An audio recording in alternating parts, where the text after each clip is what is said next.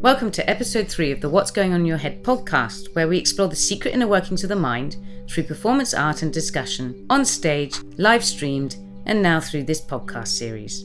I'm Liz Smith, the host of this show.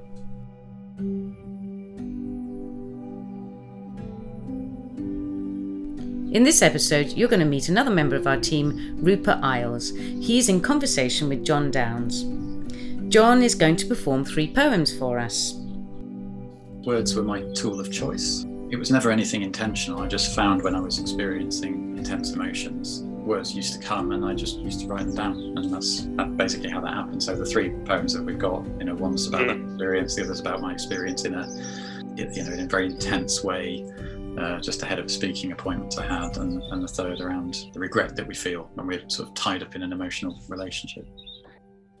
So, Roops, why did you decide you wanted to interview John Downs? I think it was the openness of his experience of his own anxiety and of his father's mental illness through his poetry that really drew me to him as a person he wrote into what's going on in, your head, saying that he would be open to to the podcast, and he, and it was in response to one of her first email call outs. When I was reading over what he'd shared, reading them over, listening to how he was how he was presenting those poems, thinking, wow, you know, this is a very tender, honest story to tell. And the way that John has then developed his career into a coaching mindset model, which seemed like a very user friendly way to expand access to tools for regulating one's mental health and perhaps moving the conversation away from regarding mental illness as something only to be discussed one on one with a psychotherapist in quite a sort of clinical setting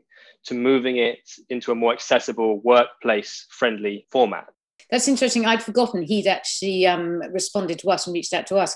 I really felt there was a connection, and yet that was the first time apart from a little pre-interview chat that you two had ever spoken together it was yeah i i agree I, I i felt very very connected to him quite quickly and even then i sensed a certain warmth to him for sure and then during the interview itself, we settled into a nice rhythm. It felt natural. It felt very conversational. I think we both let our guards down a little bit. So it became like a natural back and forth yeah no that was that was really good. And unbeknownst to you when you recorded this your start point of the interview dovetails very nicely with what we were talking about in the previous episode where we were also talking about the experience of being in a mental health unit in a hospital.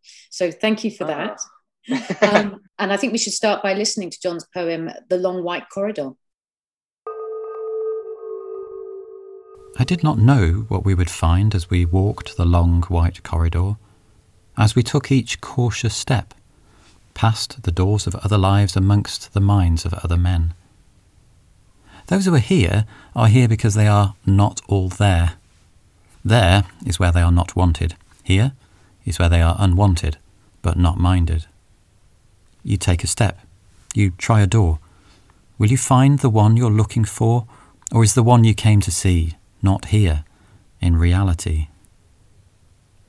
With the comprehension of the loss of a beloved relative, you meet the body of the one you sought, but you meet the mind of another.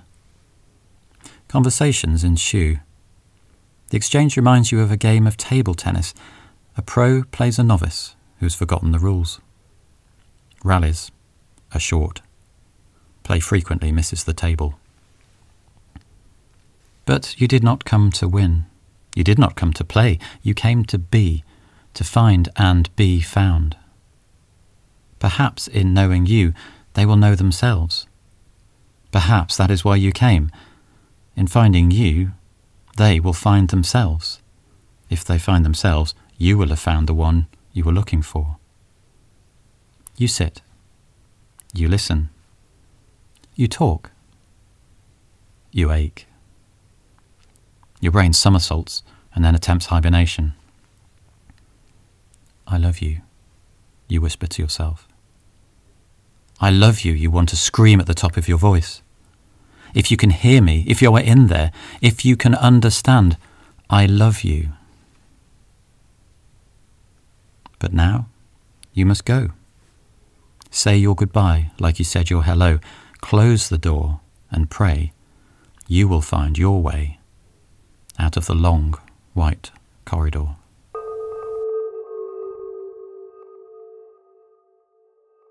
So we just thought we could start by hearing a bit more about the long white corridor, you know, the background that you'd like to share for that piece. Yeah, sure. Yeah, so the long white corridor was my mid 20s self reflecting on my mid teen self.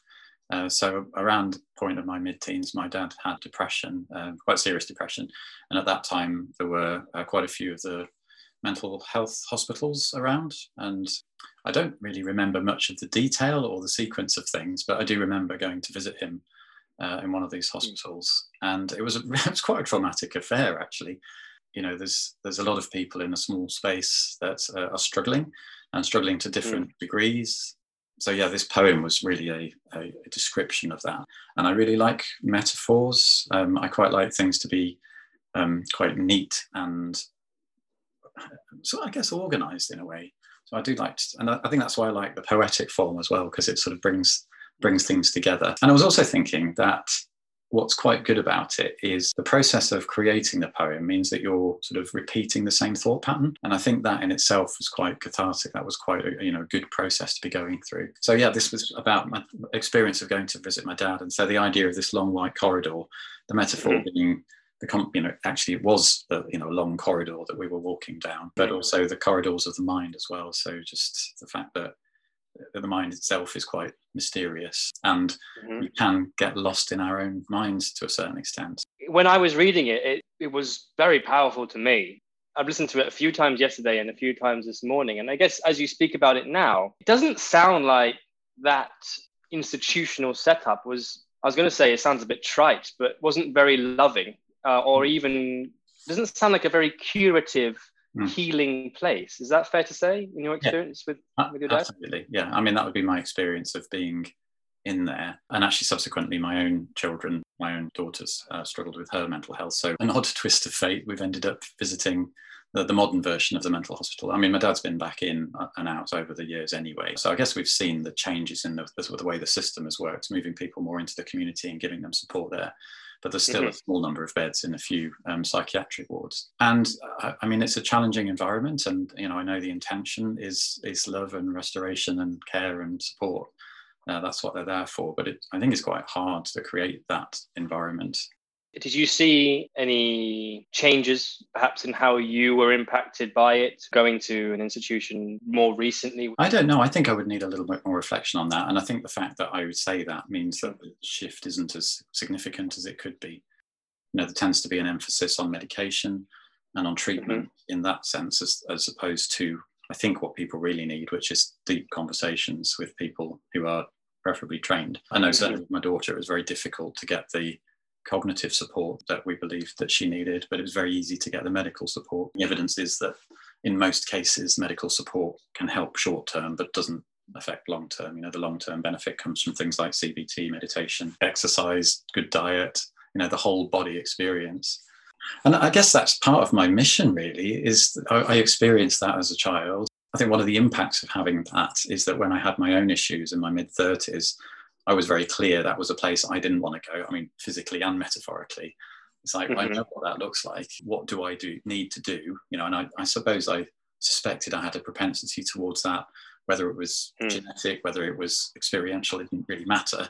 That there was some uh, potential for me to go down a similar route, and I was determined not to. So when I had an anxiety attack at, at work, which felt like it came out of the blue, I was very clear mm-hmm. this wasn't somewhere I was going to go. I know where that looked like, somewhere I wanted to avoid. And, and, consequently, my journey since then has been learning the tools and the skills to, to keep me in a good place. And mm-hmm. then also wanting to share those with others and being very passionate and driven about going, well, these are the tools that you get when you're ill, but these tools are brilliant for when you're well. And if you're already well, then they can make you wellerer. I don't think that's a word, but you know what I mean. yes. I'm just thinking about the the last line actually of Long White Corridor, just to tie it back to that first piece. The line being, "Pray that you will find your way out of the long white corridor." I was wondering, is there a bit of foreshadowing there to your personal um, experience with anxiety, or is that more about your father's recovery? Yeah, I mean that's very much both. So it is that idea that we can get lost in our own minds. And it's very easy to go into a physical institution and see somebody and just physically walk out. But mm. metaphorically, that can be very difficult to do.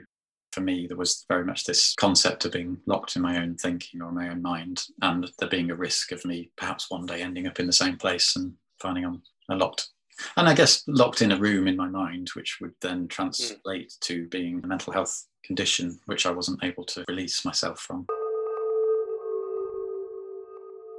So you said the poem was very powerful to you. Um, what thoughts did it trigger off in your mind when you when you first read it? I found it to be quite a lot, quite a heavy load for anyone at any age, but especially at a young age, to see their parent who you might need to be of a certain um, capability and capacity, sort of it being dependent on them at that age, but then seeing them in quite a state, I, I felt very moved by that dynamic. That really stuck with me. The visual of just just see just visiting a parent in that situation at a young age was quite hard for me to to really sit with. Honestly, when I listened to it and when we, when we spoke about it. Yeah, that must have been really difficult. And he didn't really talk about that too too much, did he? It, it for him it was almost like this was a thing that happened and it, it was that thing and yeah a very interesting point mm.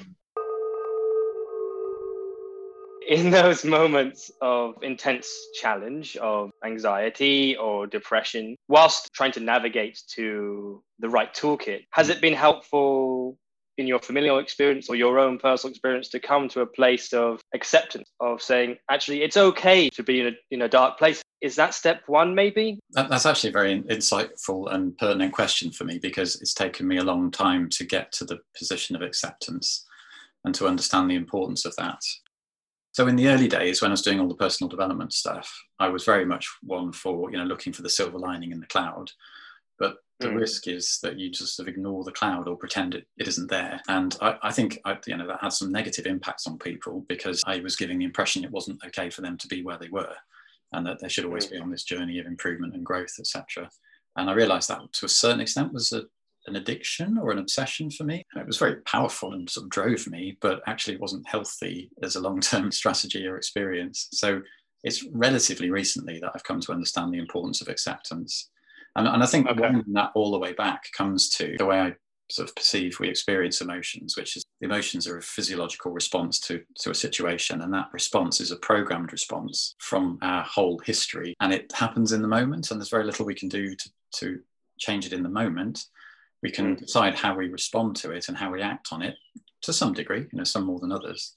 But it is what it is. And I, I think coming to, to oneself with a degree of curiosity is very healthy. Mm the person it's most important to have a good relationship with is yourself, and no one else can do that for you. And part of that relationship is the same level of curiosity that you might have in being with someone else because you know we are a bit of a mystery and who we are becomes revealed in our experiences and the circumstances we find ourselves in the you know the, the pressures that we have. So mm-hmm. being curious and going oh that was really interesting. This happened and i responded like that.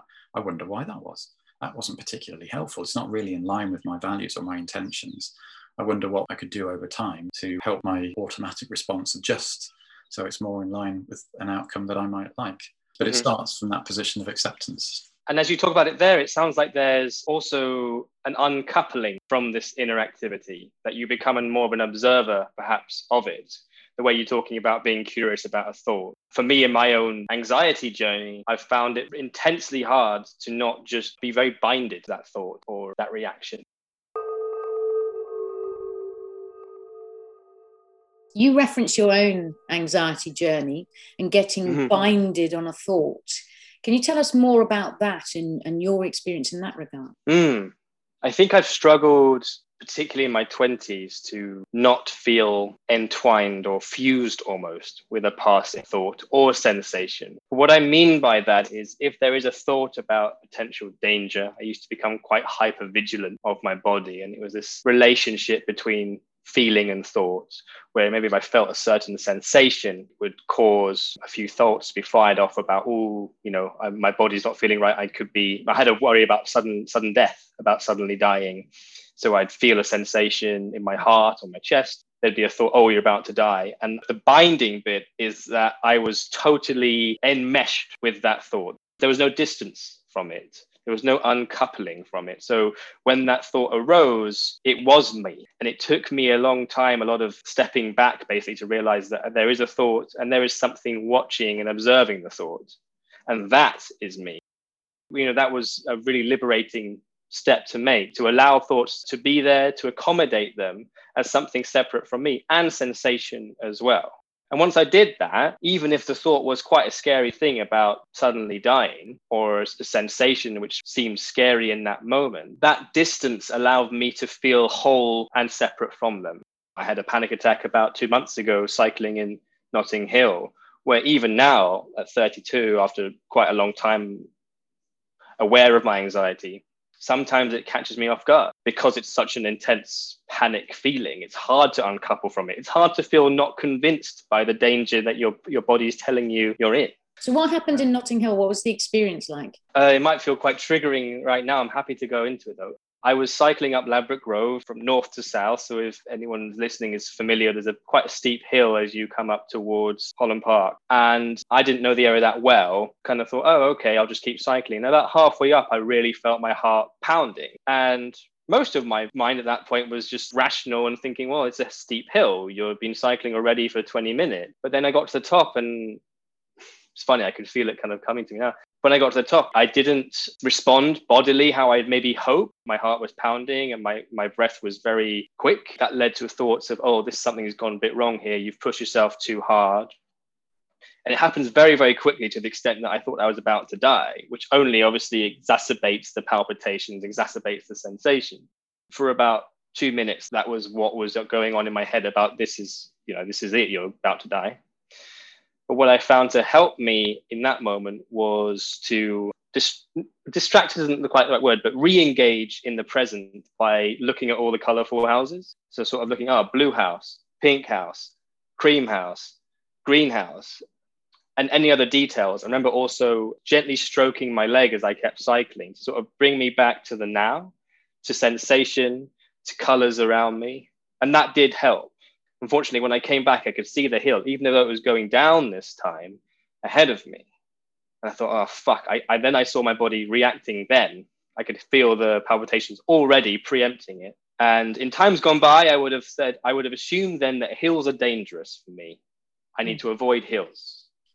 But at that moment, I sort of lent into the fear and did go home through it. And it was horrible. But then, you know, I felt a bit more resilient. What was also interesting, what you told me there, was your technique for overcoming the, the panic attack, the, the colors of the houses, the sense touching yourself, the sensation.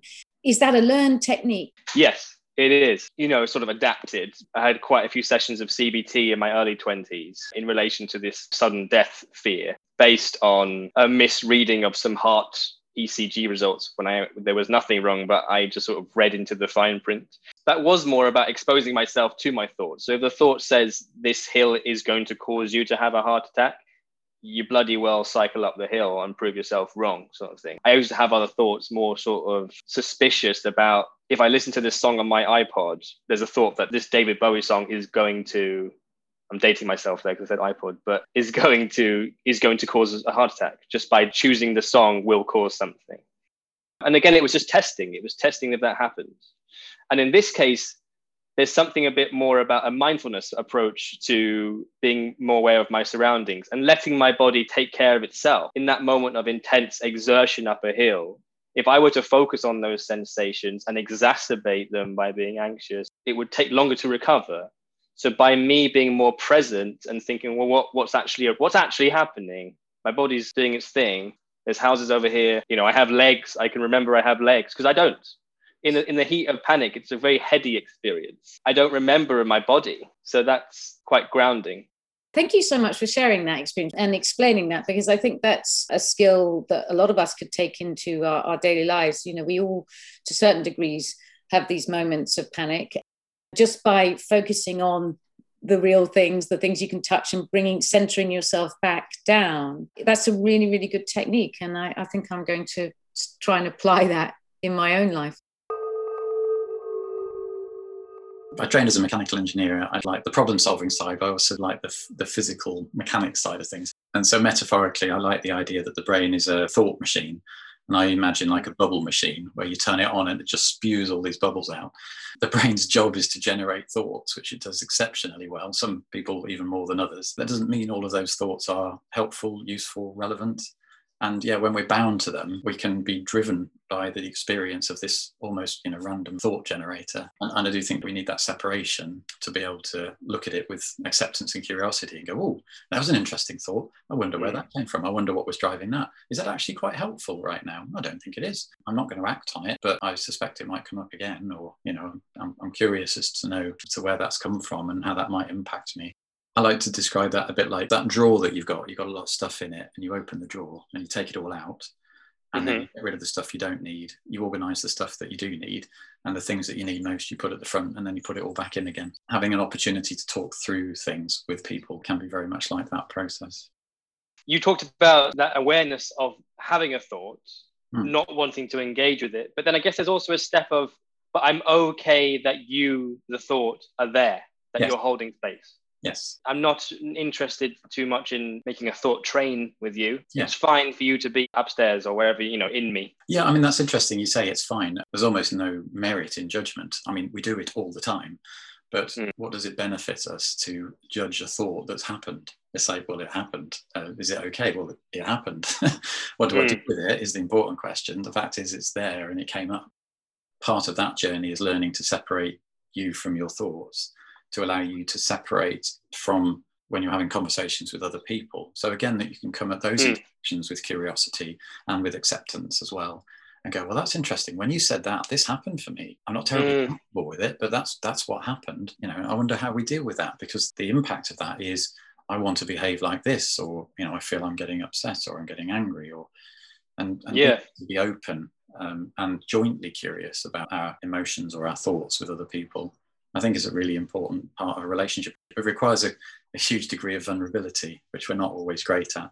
And it sounds like a very mature position to not be embroiled in emotion and to not feel yeah. the need to find causation in my emotion in somebody else. That mm. sounds like quite a grown up place. I'll take that. So what's coming up for me is, as you have been talking and questioning and thinking as a response to my thoughts, is this idea of the linking, if you like, between the maturity and the separation, and that the you know it's the mm-hmm. Viktor Frankl or Covey quote around it's not the thoughts itself, it's how we respond in the situation. It's not circumstances, but it's our the way that we respond to those circumstances that determines our, our character. You know, it's in that small space that we've got. Oh, between stimulus and response. Yeah. And that, and I think that's where the maturity comes in. Perhaps a recognizing the space, owning the space, and then realizing you can make choices in that space as well say with all of the Eckhart Tolle stuff around the power of now and being in the moment, is now is the only time that we've got. And even saying now takes longer than we experience now in.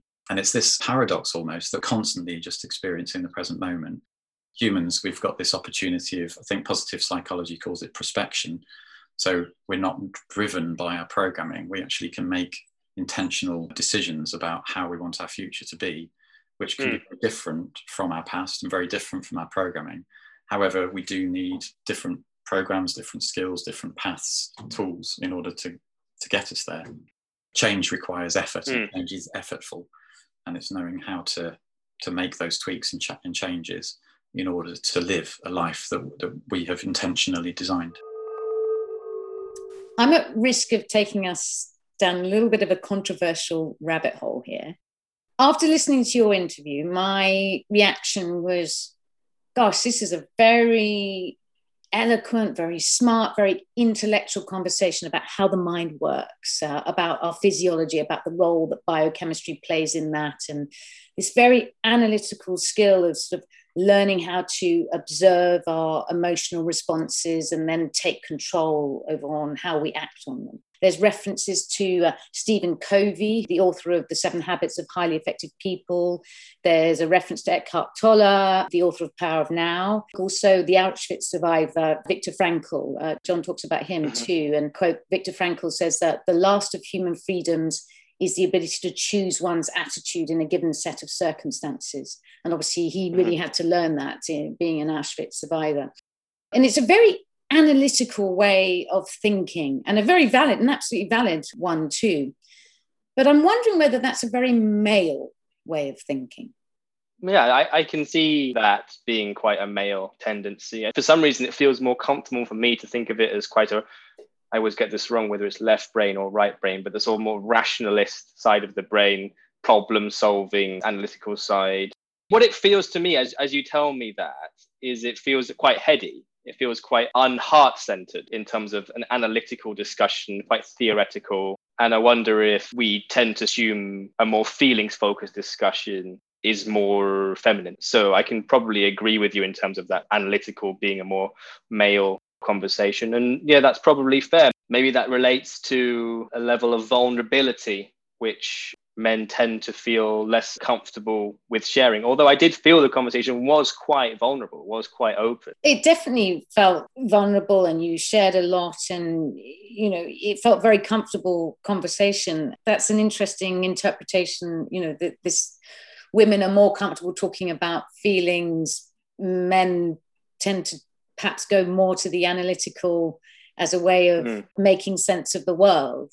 Perhaps. I mean, mm-hmm. maybe what I've just said is just going into gender stereotypes, and, and that's not true at all. I was super interested in that conversation. It was a very, very, very interesting conversation, and it really got me thinking. But it also started me asking questions about identity are our biochemical responses, are our emotions part of our identity, or are they separate to us? And there was almost conversation around stepping back from our emotions, observing our emotions, and then mm-hmm. controlling them. Should we be stepping back from those emotions? Was the question that, that I asked myself. And, and I don't know the answer. Where I immediately seem to be going in terms of a response to that question about emotion is similar to what we were discussing earlier about thoughts in the sense of providing space for an emotion to develop and fizzle of its own accord, safe in the knowledge that you as a self are separate from it and able, able to observe it. I wholeheartedly agree with that. I've noticed in my own journey with fear, with anger, if, if I allow that emotion to be, to be accommodated, not to act on it, which is wholly different. I don't feel there's anything intrinsically wrong with any emotion. And the more you try to suppress or to package up and push back, I don't think that's really possible without it then coming out later down the line. And again, it goes back to that point about I'm mindful of. You said the word control. I wouldn't necessarily use personally use the word control. I would I'd probably say accommodate allow to percolate. Because I think controlling is actually sometimes where you can become angry about being angry, say, or anxious about the anxiety. Definitely the latter for me is, is something, oh my God, I'm anxious. And then you feel more anxious. Rather than saying, oh, I'm anxious, you know, frankly, this is horrible, but I'm anxious, is a, as a quicker way. Frankly, it's a more efficient way for the anxiety to fizzle.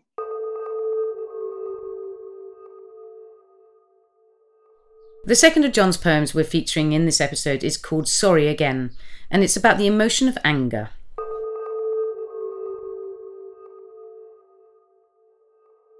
I called to the moon with a sigh of despair. I looked to the stars for a glimmer of hope.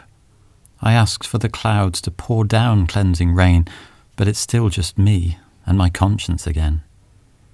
I begged for the dawn to return and restore, to take the world back to those moments before, to reset the pieces that moved before mate, to give me a chance to choose a new fate.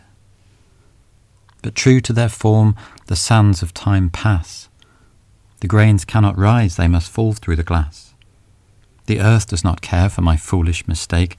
My cries will not cause its heart to awake. But not so your love, who is blown by the breeze, and his rage has the power of the swelling of seas, and his flame is ignited by darkness, not light. In the blindness of anger, there is only one right. Alas, this is me. By myself I'm accused, and for each new explosion by my own hand refused. Strike this scene from our play, this one sided duel, and restore to your heart this hot headed fool. I had some thoughts here, but maybe maybe if you'd like to share initially some more background on that piece and how it feels recording it recently, going back to it. Have you have you has it been resting for a few years or is it you know what's the story with that please i do revisit the poems I, I, brought them all together a few years ago maybe 10 or 15 years ago and i do reread them from time to time again i find it very cathartic and that i just i really like that one it just it really expresses a very powerful thought process and emotional process for me, which is you've done something, you know, it was in the heat of the moment. Um, it just feels daft when you look at it from after the event, but you've hurt someone in the process and you really wish you hadn't, but you can't go back, you can't change what you said. And, uh, you know, you just wish the whole world was either swallow you up or allow you to go back and, and make that decision again. And it, it doesn't, you know, you have to take it as it is and, and move mm. forward. So yeah, it's it's just that sense of, oh, you know, I'm it's so frustrating that you feel this this anger and you know it's not the right way of dealing with it, but you do it anyway. And then you know you hurt mm. somebody and then you feel the regret for it. And it's just, oh, why are we there? Why is this happening? Mm. So it's sort of bringing all that together. I, I, like the way it works in terms of the you know the rhythms and the the metaphors with it particularly this idea of it's happened at night. So it's you know happened in the evening, mm-hmm. night time, and you're looking up at the moon and just wishing, you know, just sort of trying to talk to it really and going, oh, and then you actually find that you've spent the night doing that. So you've got the dawn coming on and you want the whole world to go back and take you back to the night before. And in that last line, restore to your heart this hot-headed fool. That's beautiful. What, who who are you speaking to in that line? I have to say, it's probably my wife. I was thinking, okay although I don't remember the specific situation, but I, I, I imagine that will be a yeah an, an, argument that I had with my wife at some point.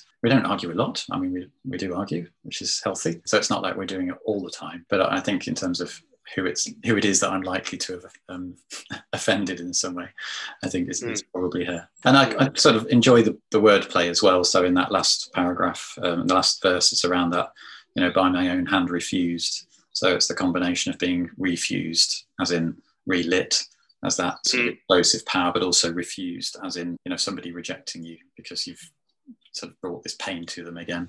And you talk about the blindness of anger, mm. in that moment that there is only one right. Perhaps I read that to mean that you can only see your side in yeah. that heat of the moment. Yeah, exactly. And again, I just love the paradox and the contrast that you've got this blindness or this myopia about only seeing one route.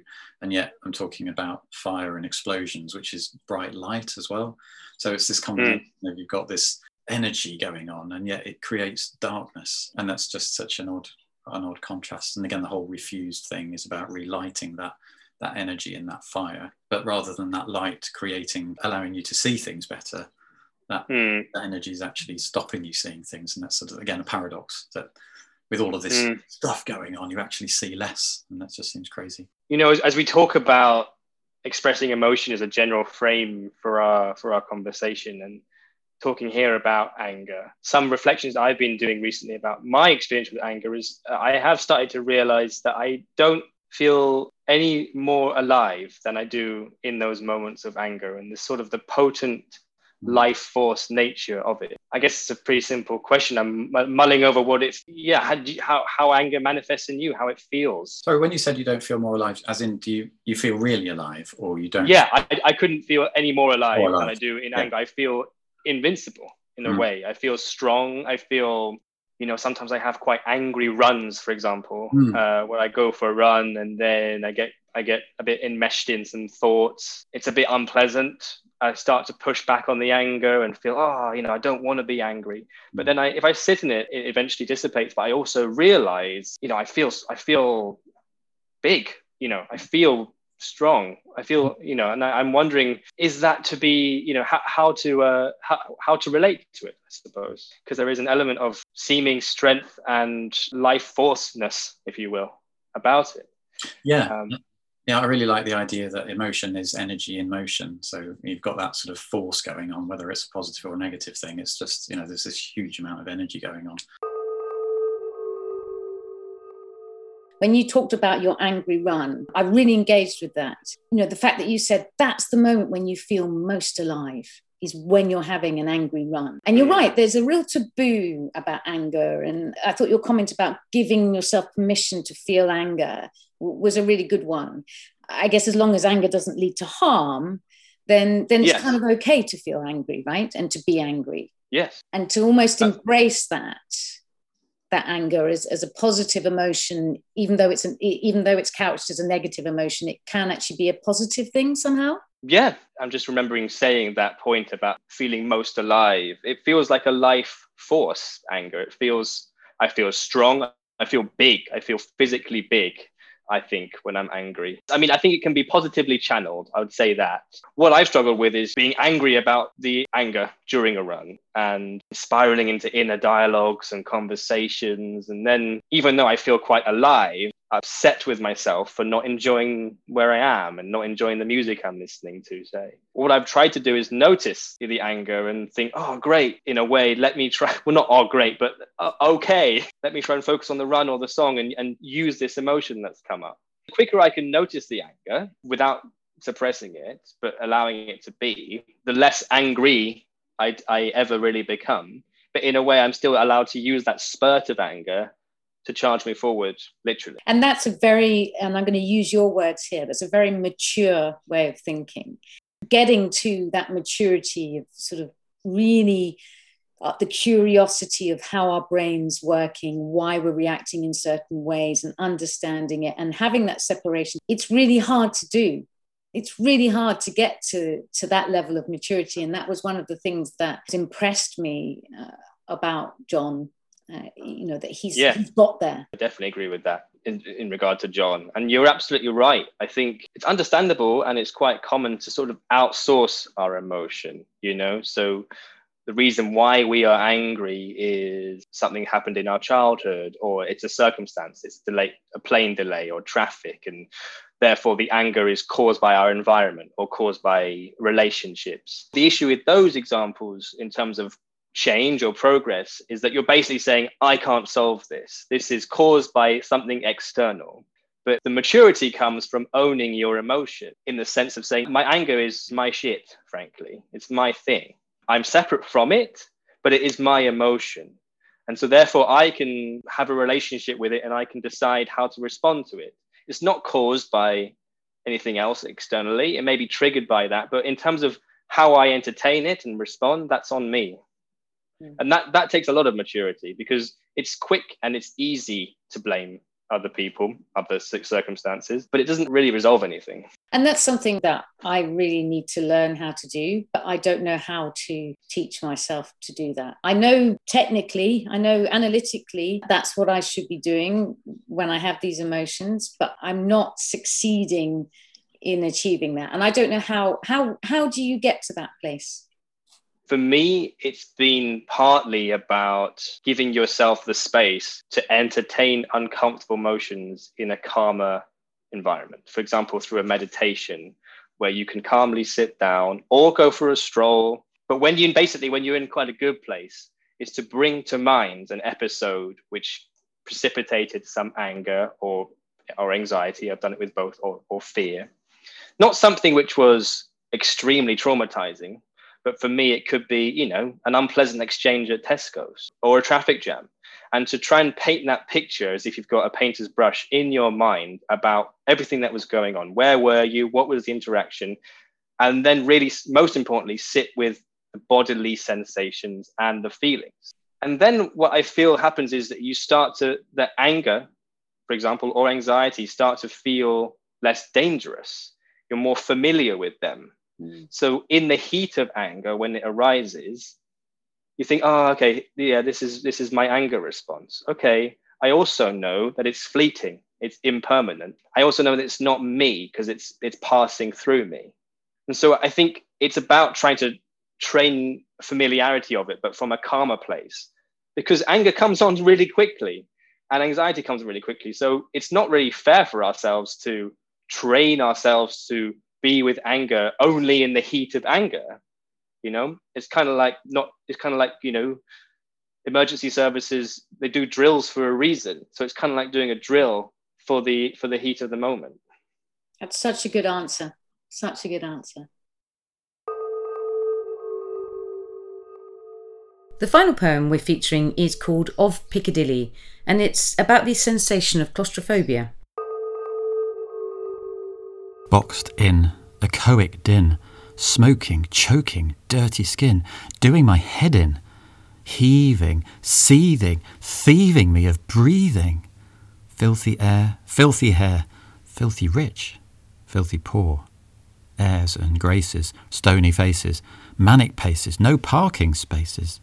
Dusty, gusty, busty, cut and thrusty, pounding, hounding, lost and founding. Hectic, eclectic, electric. Fancy, dancy, sycophancy, raptured, captured, caught and traptured. Can you see me? Come and free me. Help escape the fated faking, fuming, frenzied, fortune filling, life undoing, dirty, dragging death of living.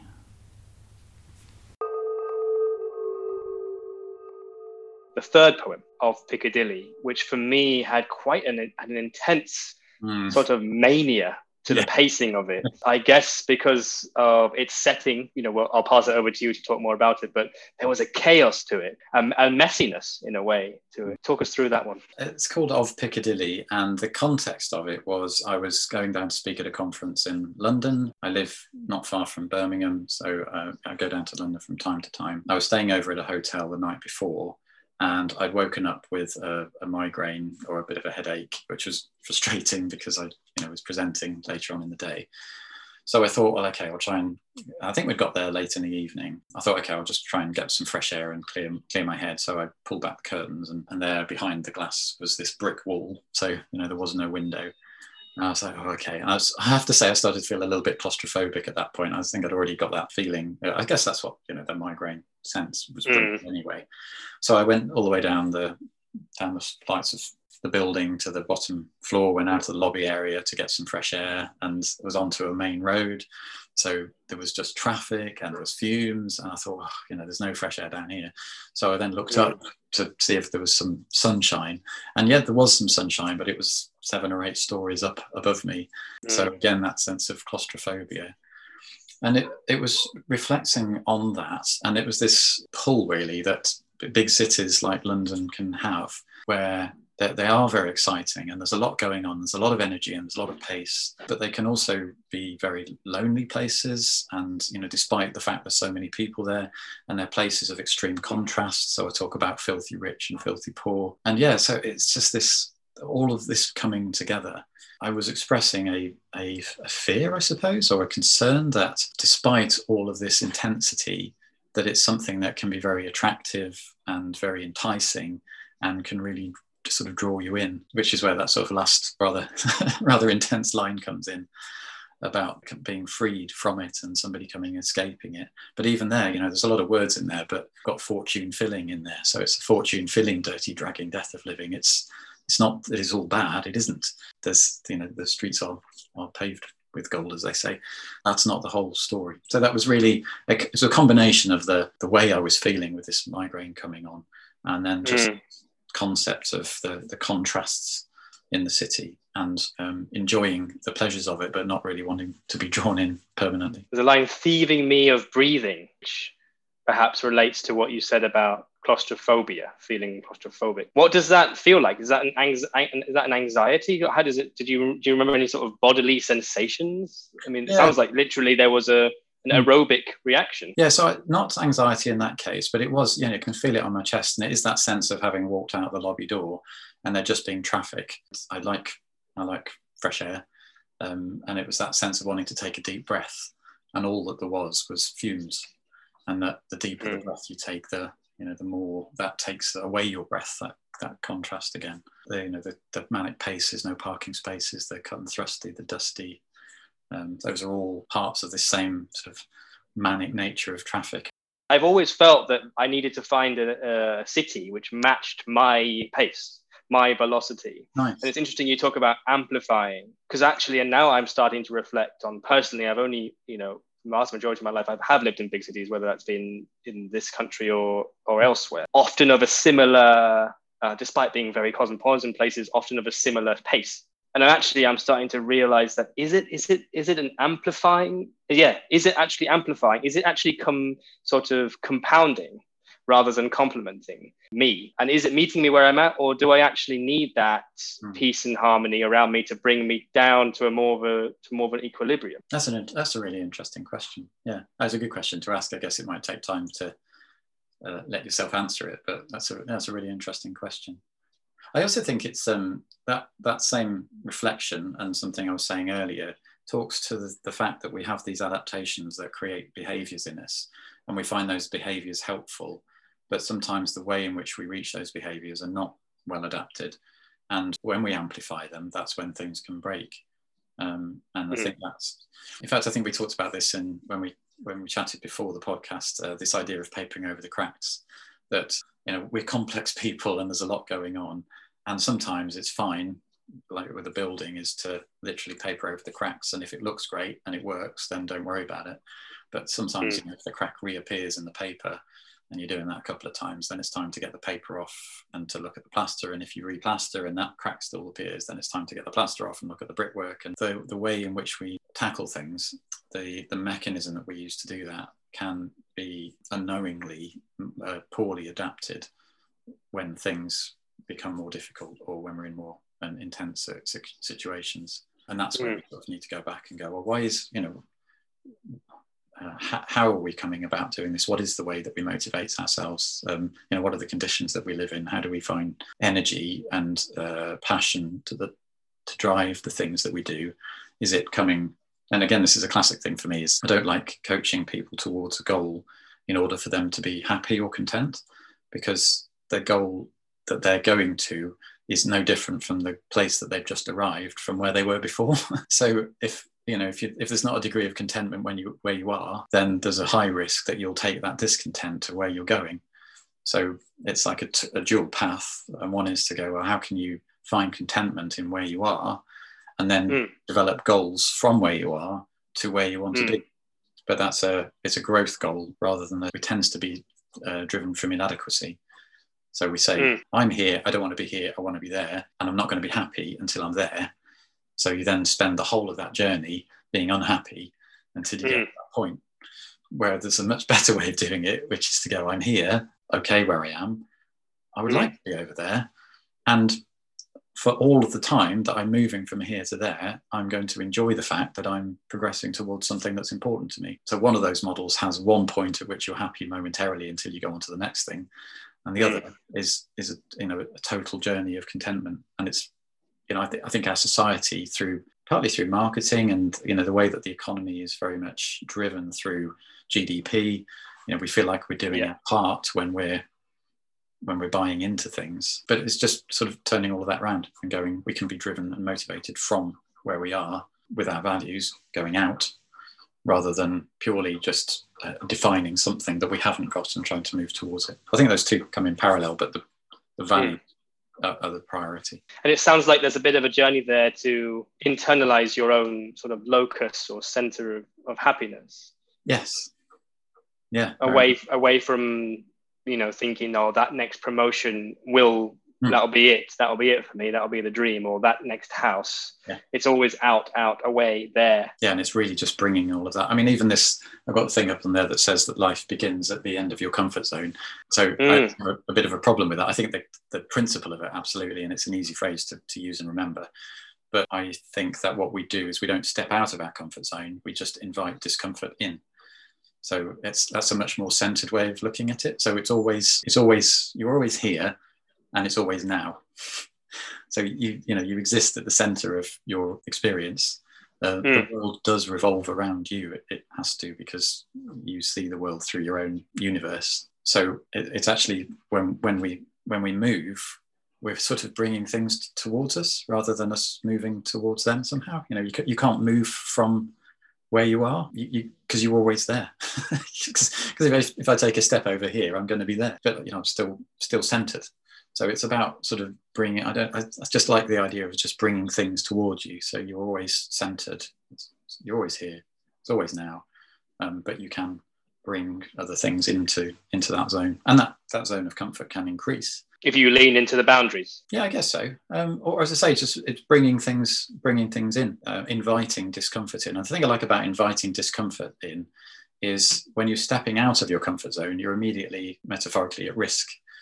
Whereas when I you're see. inviting discomfort in, you've got this large area that you're already happy with, which is true, but you're choosing something to go, well, I'm, I'm going to accept some vulnerability here and I'm going to bring that vulnerability into this otherwise safe space. But it gets the proportions right. John, it's been an absolute pleasure talking to you today. Thank you so much for sharing your story, for sharing your performance pieces, and giving some more color about your day to day. I really appreciate it. Thank you. John says poetry is his tool of choice. Do you have a tool of choice to deal with anxiety? I think I've probably got a few. Um, I think what helps uh, is to listen to bodily cues for activity.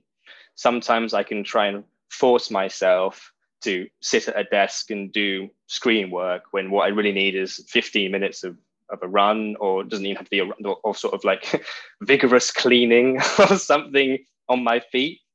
Um, so I'd say activity has been a really good um, antidote or response to anxiety. I think also writing for me has been a really helpful way to explore. We've talked about discovery and exploration in this conversation, and I think solely running and solely being active can become a bit of an escapist um, response. And it can also mean sort of like oh i'm i'm fearful anxiety. So i balance that with actually sitting down and exploring it and thinking oh i was really anxious this morning. I wonder you know i just had a conversation with x and it it really triggered me. So yes writing journaling spoken word sort of writing as well. Meditation as well. A blank canvas to bring to mind troubling episodes in a relatively calm place has been a great tool for familiarity with emotion and thought. As you're saying, coming to a more, dare I say, it's a bit of a journey, but the maturity, I think, comes from having a toolkit of exploration. But to do that, you have to have then come to a position, in my, in my case, of saying that I am not the anger. I have diffused from it and now I can investigate it. But for as long as I was enmeshed with it and bound with it, then you just think that's you. So there's no point in saying, "Oh, I'll investigate it," because you well, you just think that I'm what well, I am anxious. That was what I thought. I, am just anxious, rather than it being a, a feeling. So that was the end of my question sets. Uh, how do you feel after having done our interview together? Good. Yeah, it's it's nice to recall the conversation. Um, I did feel like a really, really strong connection to John. And um, I think probably quite a lot of parallels in terms of his his discussion of his anxiety. Less so about his about the the White Corridor uh, poem, but more his journey. Um, so I, I, felt quite um, empowered to share those stories about my own challenges. Uh, no, it feels good to talk about it. I want to thank both John and Roots for sharing their thoughts and experiences with us so honestly and eloquently. Hearing them talks really made me think um, far more about how I respond to my own emotions. So, thank you to both of you. If you want to find out more about John Down's work, I would encourage you to head over to his website at glassfall.info, where you can find out more about the Magic Mindset program he has developed. Here are a few words from John explaining what the MAGIC acronym stands for. So you start being mindful, so you, you actually know mm-hmm. things are going on, and then you're accepting. So you go, that is how it is. And then I think a great step is gratitude. You go, well, with compassion, I look at what I'm doing and I realize that I'm trying to do that for a good reason. I wonder what that is. And then you've got intentional, which is it might not be an adaptation that I'm happy with. This is what I choose. And courageous is saying, well, in order to put this new world order into practice, there may be a few things, that discomforts I need to invite in. And that's where sort of, yeah, courageous activity goes. And the other part of magic uh, that came up was uh, what I call vibe. So the question is, what puts you in a positive or negative state? And that's where vibe comes in. So that's your values, your intentions, your beliefs, and your expectations. So, broadly, if something happens to you and it's in line with your values, your intentions, your beliefs, or your expectations, then you'll get a positive response. It's your physiology going, "Yep, great, that's look that looks good." You know, we're on track here. If it goes against those, then it's sort of the opposite happening. This brings us to the end of this episode. If you're enjoying the series, please do like and review it because it does help more people find it. If you're a musician, a comedian, a dancer, or spoken word artist with lived experience of mental illness and you would like to perform at one of our shows or be part of this podcast, please do reach out to us via the contact form on our website, which is at www.what'sgoingoninyourhead.org. There's also a page on the website listing charities and organisations where you can get mental health support. A big thank you once again to our resident musician and podcast editor, Kim Halliday. I've been lucky enough to hear a preview of Desiderium, a quite unique musical folk ghost story that Kim has just created. It's going to be released very soon, and you can find out more about that and his other work on his website, kimhalliday.com. I would also like to tell you about the feature documentary I've made. It's called I Am Gen Z, and it's looking at the impact of the digital revolution on the mental health of young people and how Generation Z is surviving in the world broken by tech. You can find more about that at imgenzfilm.com. In our next episode, I'm going to be interviewing Laura Campbell, and we're going to be floating on a fictional surfboard and doing a deep dive into the subject of adult anorexia.